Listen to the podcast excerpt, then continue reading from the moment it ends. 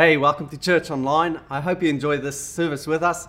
If this is your first time, I would love to encourage you just to click on the Next Step launcher um, and just connect with us. We would love to connect with you. Uh, let's have a look at our announcements.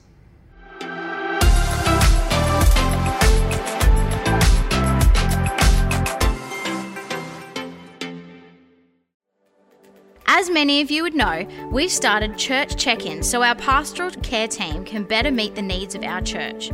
If you haven't already downloaded it, the app to use is Church Centre. And if you haven't already checked in, this is your friendly reminder. Christian communities take the time to pray for each other. We are making it even easier to do that with a powerful new addition to our online Next Steps launcher called Prayer Hub at kenmore.church. By following the simple links and prompts, you can request prayer or join us in praying for the needs that come in as part of your daily routine. You can keep your request private among our small team of intercessors or have it posted to the Prayer Hub where our regular church folk can pray for you. The general public can't see our Prayer Hub, you apply for access. So sign on today by following the yellow Next Steps icon on the website at kenmore.church. Keep Moving is on every Friday from 10 till 11 a.m. Join us for light exercise in a fun, social setting for anyone in the community over 50. Register online or find more information at kenmore.church. Young Adults is running this Wednesday with hangouts from 6:30 p.m. and officially kicking off at 7 in the church auditorium. This is a great opportunity to connect with other young adults and uni students in our church community with social events and small group discussions. See Zelvin or our Facebook page for more information. We get it. Technology can be tricky. If you're having trouble with signing up for church events or checking in each week, stop by the connections desk out the front where there will be a friendly face to help you. For more information about anything that's happening at Kenmore Church, visit our website at kenmore.church or follow us on Instagram or Facebook. We hope you enjoy the service.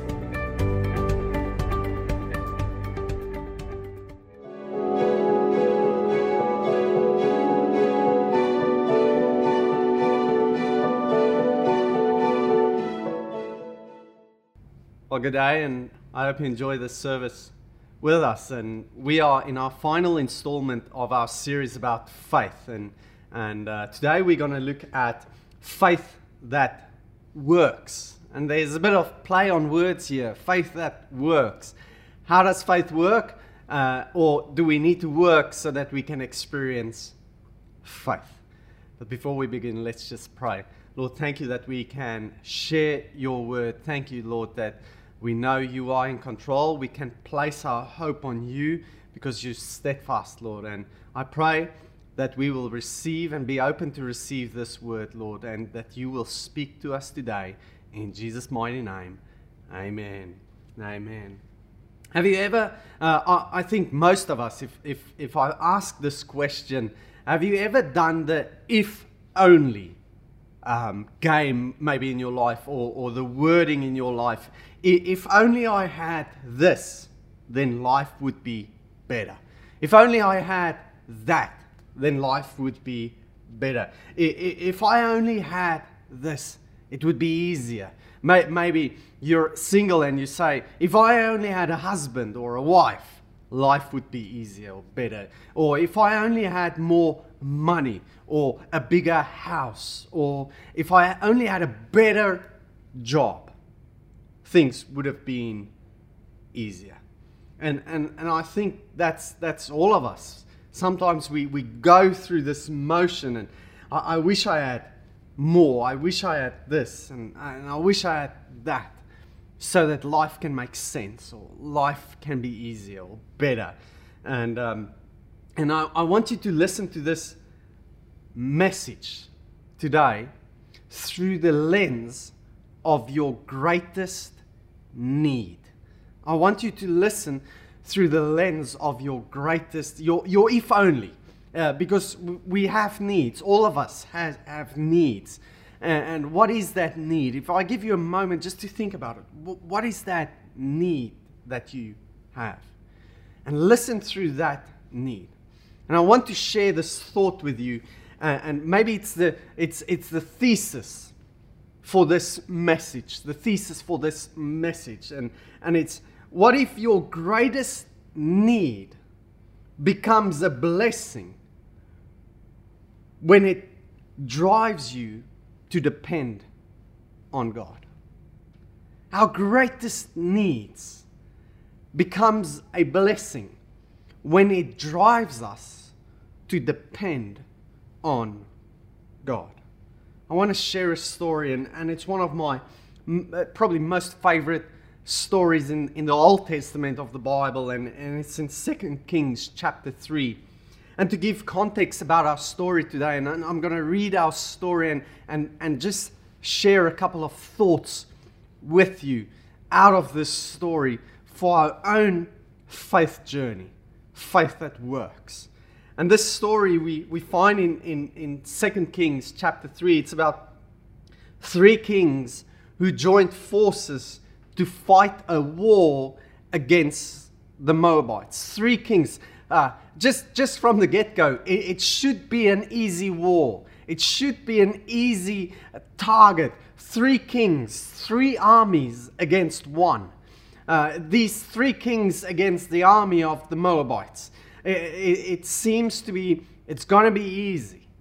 But it wasn't because life doesn't turn out the way it is, and life doesn't turn out the way it should, uh, like it plays out in our heads all the time. Because these three kings came together and they were chasing the Moabites and, and, and tracking them down until they hit the drought and they are in the desert and they are in a dry, hard place without any water. Without any water. It's, it's not Queensland at the moment. It's no water. There's, it's a dry, hard place. And they ran out. They don't know what to do. And they are asking this question what should we do? Three kings came together. Speak of an unfair fight, three against one. But there's some truths in this story that we're going to extract.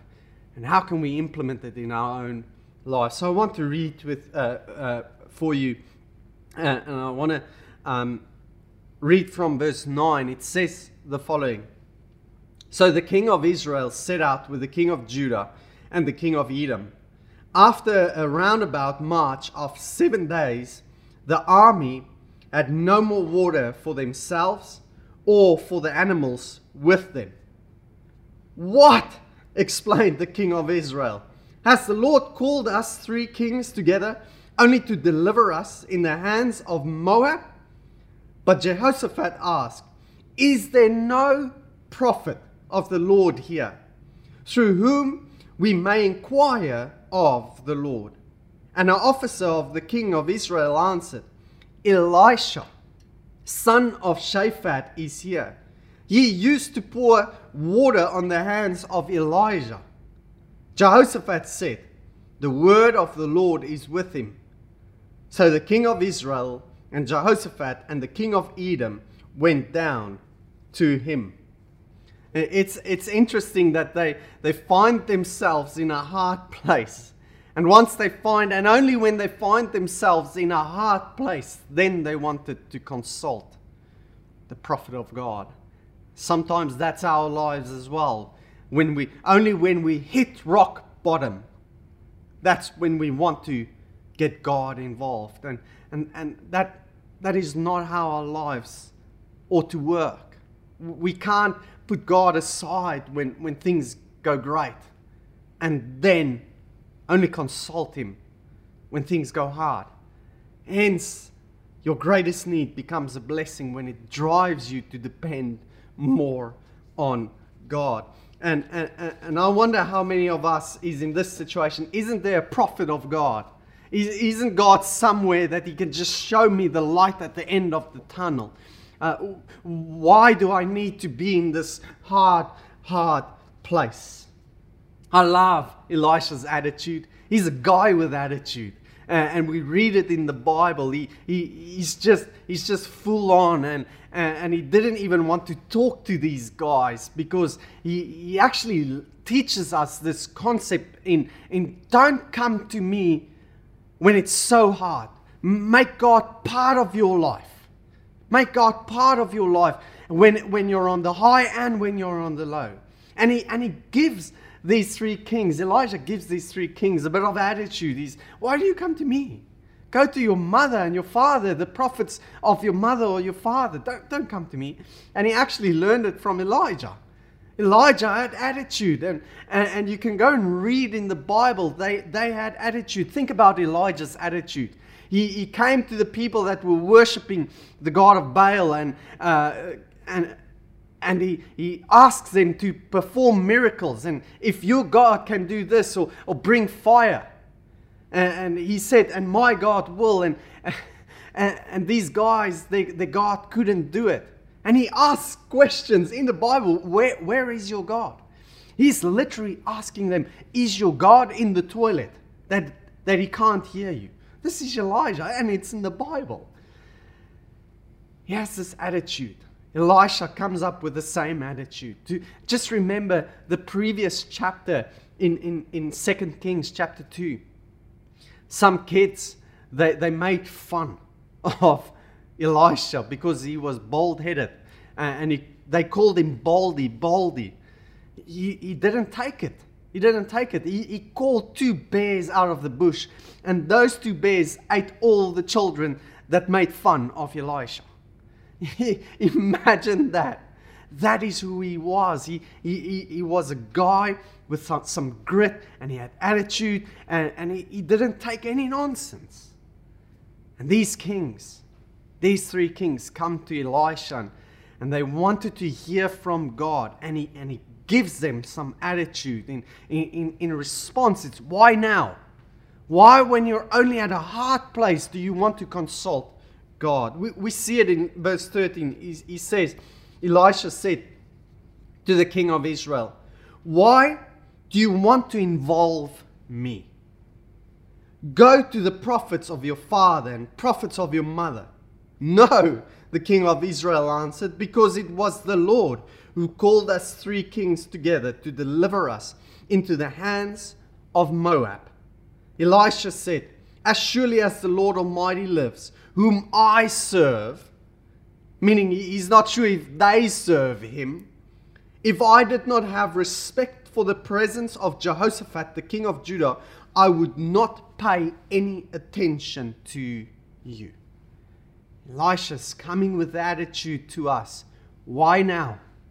Why only when you're in a hard place? See, you can't expect God's blessing if you're not living God's way.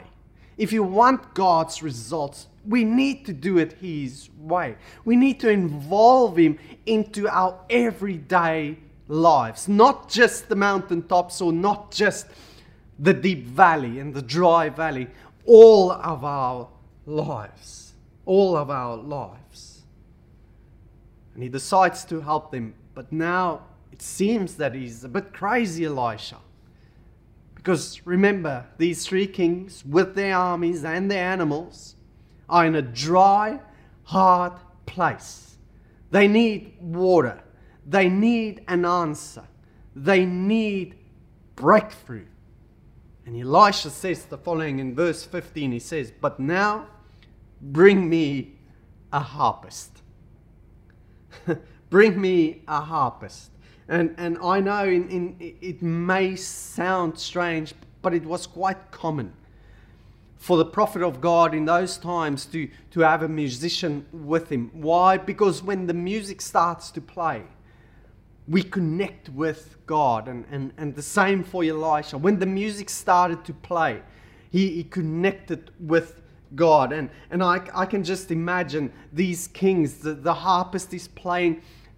Elisha is going to get a word from God. They're going to experience rain and, and, and, and they're going to experience breakthrough. And, and they are uh, eagerly awaiting with anticipation what is God telling them? What, what, what is God?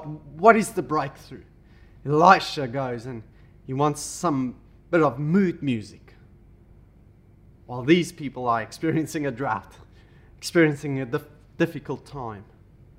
It's interesting when, when the music started to play, God gave Elisha a word. He says the following Then it happened when the musician played that, that the hand of the Lord came upon him, and he said, Thus says the Lord, make this valley full of ditches. The one translation says, dig this valley full of ditches. Just imagine for a moment. These kings are expecting a word of God, a breakthrough. They are thirsty. They are in a dry, hard place. And the prophet of God comes to them and says, Do you want to experience water? Do you want to experience the rain? Dig this valley full of ditches. They are tired, thirsty, they wanted the breakthrough, and now they need to dig some ditches. They need to dig some ditches. See, our greatest need becomes a blessing when it drives us to depend on God. It drives us to depend on God. Verse 17 says the following For this is what the Lord says You will see neither wind nor rain, yet this valley will be filled with water, and your cattle and your animals will drink. This is, this is, listen to Elijah. He says, This is an easy thing in the eyes of the Lord. He will also deliver Moab into your hands. What a promise from God. He, he says, This is easy. You want water? Uh, it's an easy thing to do. And by the way, I'll give you even more breakthrough. You will overcome Moab. But first, you have to work. You have to dig some ditches. And this is what I want to share with you this morning. A couple of truths out of this, out of this story.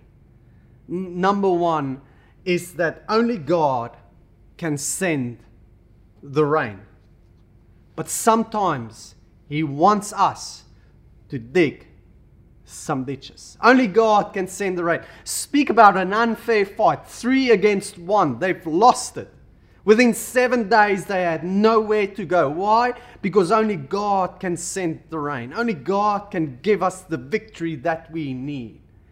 But sometimes He wants us to dig the ditches, He wants us to do the work. Faith that works. That's why James says in James 2:26, just as the body is dead without breath, so also faith is dead without good works. Faith can't work without the works. It's, it's dead. And, and, and if, if we think about this story, do, do you think God really needed these troops, these armies, to dig ditches? Did he, did he need them to dig ditches? Probably not. He could have just given them the victory. But see, that's not how our God works. He, he wants us to be uh, participants of the miracle, to share in the miracle that we so desperately need. Hence, if, if you look through the Bible, whenever there was miracles that happened, there was a works part to it. The man with the withered hand, when, when Jesus wanted to heal him, he, he asked him to stick out his hand. He had to do something. If we think about, uh, about the, the oil that didn't run out, they, they, they had to go and get the empty jars. They had to do something. It's, it's, it's the work part from our side. God, God wants us to participate in the miracle that we need. Faith that works. We need to participate with Him. Show me, and, and it's, it's, it's, it's this principle that, that if, if show me your faith, then you'll get to see God's faithfulness. Are you ready to dig some ditches? I, I know you're hungry and you're thirsty, and I know you're in a hard, dry place. But I'm asking you, as God, dig some ditches. Meaning, are, are you willing to participate in the miracle that you so desperately need? Dig some ditches. Because if you're faithful, you're going to get to see God's faithfulness. And we can particip- participate with Him. Sometimes our lives is in a dry, hard, empty place and we don't know what to do. Is it and can it be that we need to dig some ditches? That we need to dig some ditches. Maybe, maybe you, you, you're a single guy and you want to get married and, and you are praying, God, send me a wife. Maybe the ditches that you need to dig is to go get a shower, shave, get a job, sell the Xbox, come to church. We need to dig some ditches. We need to dig some. What is the ditches that you need to dig so that you can experience God's rain? Lastly, the truth that I experience in, in, in, in, in this story is that real faith believes big, but is willing to start small. Real faith believes big, but is willing to start small.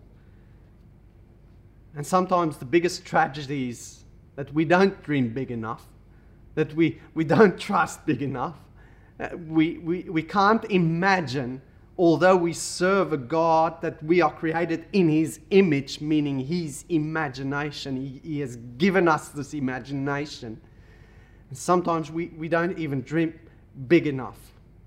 Faith and real faith believes big, but is willing to start small. How do you dig a ditch with a shovel? You start small. It doesn't appear and, it it's not just there, big ditch. It, it started small. In Zechariah 4.10, do not despise these small beginnings, for the Lord rejoices to see the work begin. Do not despise small beginnings. I know there's a big dream in your heart. And I know maybe you can be in a, in a dry, hard place, but it's probably the best place to start trusting God. It's probably the best place to get out of the boat like Peter and say, God, I'm going to trust you. I'm going to walk on water. But you actually have to get out of the boat. It's faith that works. Yes, Alvin, but, but Peter was, was sinking. Yes, it's, I know. But it's still better to be a wet water walker than a dry boat talker. I know. It's hard work. I know the storms can be intimidating. But you have to start. And willing to start small If we see how this story ends, 2 Kings chapter 3 verse 20. The next morning, about the time for offering the sacrifice, there it was, water flowing from the direction of Edom, and the land was filled with water. They've, they, they've experienced God's faithfulness, but they were faithful in digging ditches. Not just one, they dig that valley full of ditches. They, they took the small steps. And real faith believes big, but is willing to start small. And I don't know what your ditches are that you need to dig, but I want to encourage you this morning to partner with God in the miracles that you need. That you will pray and seek Him earnestly and that you will respond to the invitation to dig some ditches. I want to encourage you. Seek God in this season. And maybe you're in a hard place, but what a blessing it can be. Because what if our greatest needs drives us to depend on God? Maybe you're in that space. Now, I, I pray that, that you will believe big, but start small by digging those ditches. Let's pray. Lord, thank you for who you are. Thank you that we can experience your faithfulness. Lord, and thank you that we can experience faith that works. And I pray, Lord, that, that you will show us a picture of the ditches that we need to dig. That you will come and, and just come and inspire us in, in a moment, Lord and that we may pick up our shovels and start digging our ditches. Lord, I'm not sure what the ditches are that, that we need to dig and everyone else needs to dig. But I pray, Lord, that you will show us. And as we are faithful, may we get to see your faithfulness. And thank you that we can see your faithfulness. And I pray, Lord, for everyone watching that, that we will experience big faith, but that we are willing to start small. And that we may experience the rain and the water just like these guys did by digging out ditches. Bless everyone, God, and may they have a great week and may they experience you anew in a brand new way, Lord. And may they know that you are the dream giver. But may we act on that that you asked us to do. I pray it in Jesus' mighty name. Amen. Amen. So let's make this message stick by asking some questions. And maybe you can think about these uh, three questions and, and just ponder about it and, and how you can apply it into your own life. Uh, number one is describe a time when your greatest need drove you to depend on God. And, and, and maybe how was that a blessing to you? Describe a time when your greatest need drove you to depend on God. And, and, it, and I think it's something we can ponder and think about. And, and then, uh, how was it a blessing to you, that hard time that drove you to depend on God? Second question um, to maybe talk it over with, with your spouse or, or your small group is what was what's the one big dream in your life that you need God's help to accomplish? What's that one big dream that you need and you need God's help to accomplish this big dream. And thirdly, is what ditches might God want you to start digging so that you can turn your dream into a reality. What is the ditches that you need to start digging so that you can turn the dream into a reality? Let's take a moment and let's just think about that, maybe with your small group or with your partner or whoever. Bless you.